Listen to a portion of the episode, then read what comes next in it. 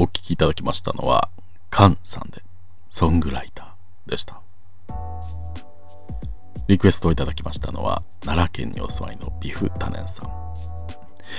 今週は、えー、アルバム「勘違いも花だし私の人生」発売を記念して、えー、勝手に缶リクエスト祭りとのことです そうですかそうですね菅さん、えー、3年半か4年ぶりぐらいですかね15枚目の、うん、オリジナルアルバム発売ということで、うん、僕も楽しみにしております、うん、ビフタネンさんいつもありがとうございます。ミッドナイト真夜中。今夜もお楽しみいただいておりますでしょうか。えー、ここで、うん、お便りを1通紹介いたしましょう。こちらは福岡県のダジャレ男さんです。ご飯もりもり丸さんこんばんみ。ないこんばんみない、えー、突然ですが僕にはライバルがいます、うん、中学時代からのライバルです。と言って僕は野球部。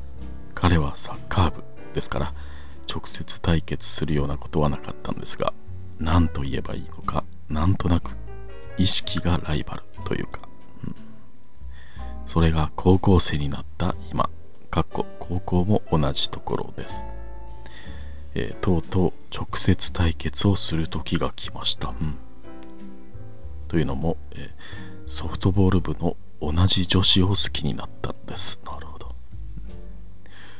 僕と彼はライバルですから当然お互いの気持ちは分かっていますし勝負をするなら常にフェアでありたいと思っています。彼はオフサイドすることはないし僕はストレート勝負です。それがライバルというものだから、うん。えー、だから告白も同時にすることにしました。なるほど。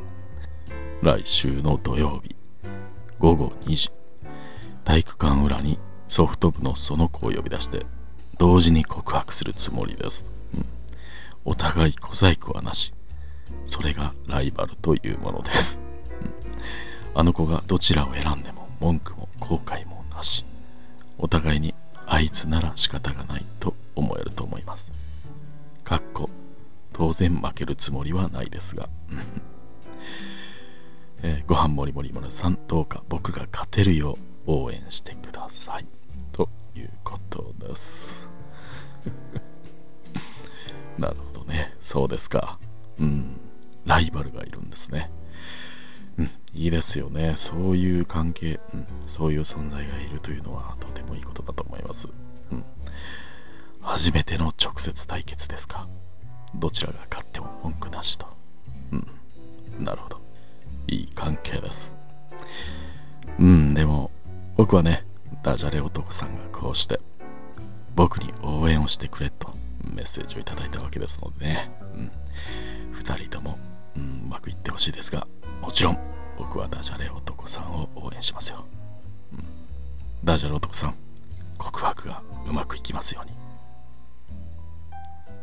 でもね、ダジャレ男さん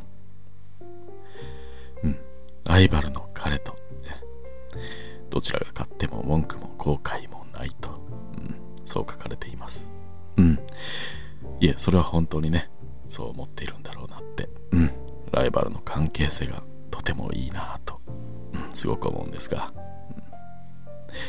うん、2人の勝負ではあってもね、2人だけの勝負ではないってことを、うん、忘れないようにした方がいいかもしれません。ライバルの彼以外にも、うん、周りをよく見てみてください。180センチのバスケ部や185センチのバレー部に持っていかれないように。ね。まあ、うん。あとはね、その彼女の気持ちもあるわけですからね。うん。そうですね。うん。僕なんかがいろいろというよりも、この曲を聴いていただいた方がいいかもしれません。カンさんでライバル